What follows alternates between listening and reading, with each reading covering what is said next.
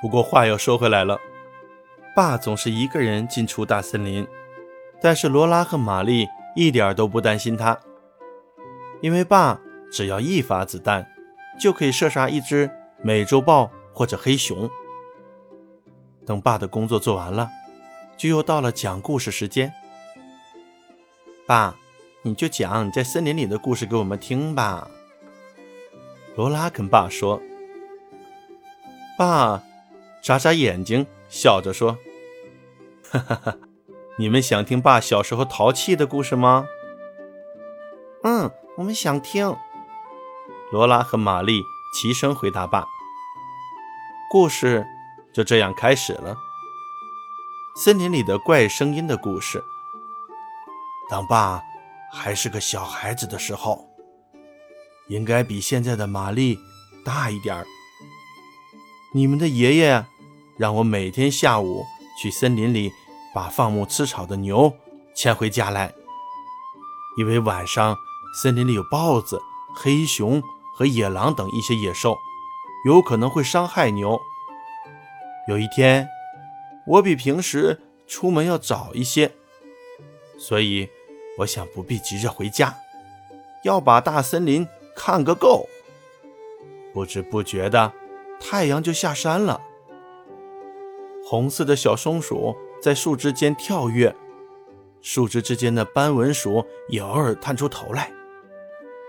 在树丛中间的一小块空地上，小兔子在互相追逐着玩游戏。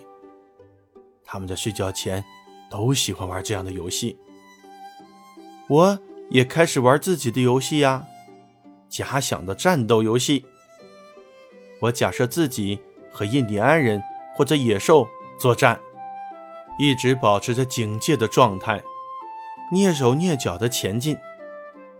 就在这时，我突然听到小鸟们在叫：“晚安，晚安。”那真的是晚安的声音，就像在对我说一样。原来，现在周围已经暗下来了，天。马上就要彻底黑了，不好了！现在必须赶紧牵着牛回家去呀。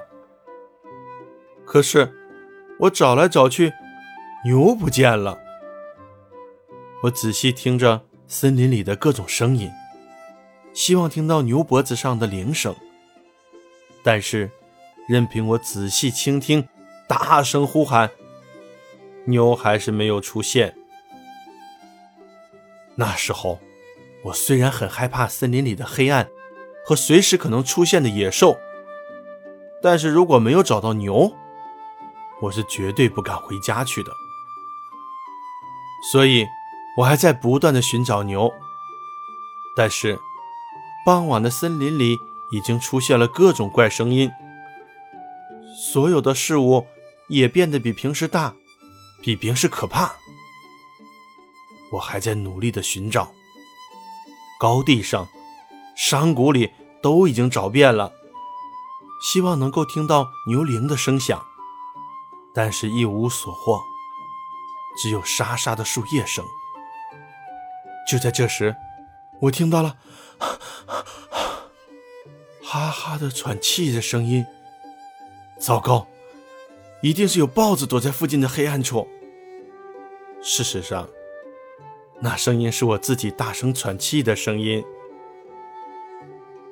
森林里有很多荆棘，我被荆棘划伤了，但是也顾不得这些了，只是拼命的狂奔着，呼喊着：“牛儿们，牛儿们，牛儿们，牛儿们，你们在哪儿啊？我的牛儿们！”忽然，我听到有人在对我说话。谁呀？我一下子连头发都倒竖起来了。谁呀？这怪声音又出现了。我吓得没命的往前跑，径直跑回了家，都忘记了还没有找到自己的牛呢。在一路奔跑的过程中，那个怪声音总是跟着我，不断的问道。谁呀？谁呀？我不管那么多，打着赤脚向着家的方向狂奔。可能那时候的速度比豹子都快吧。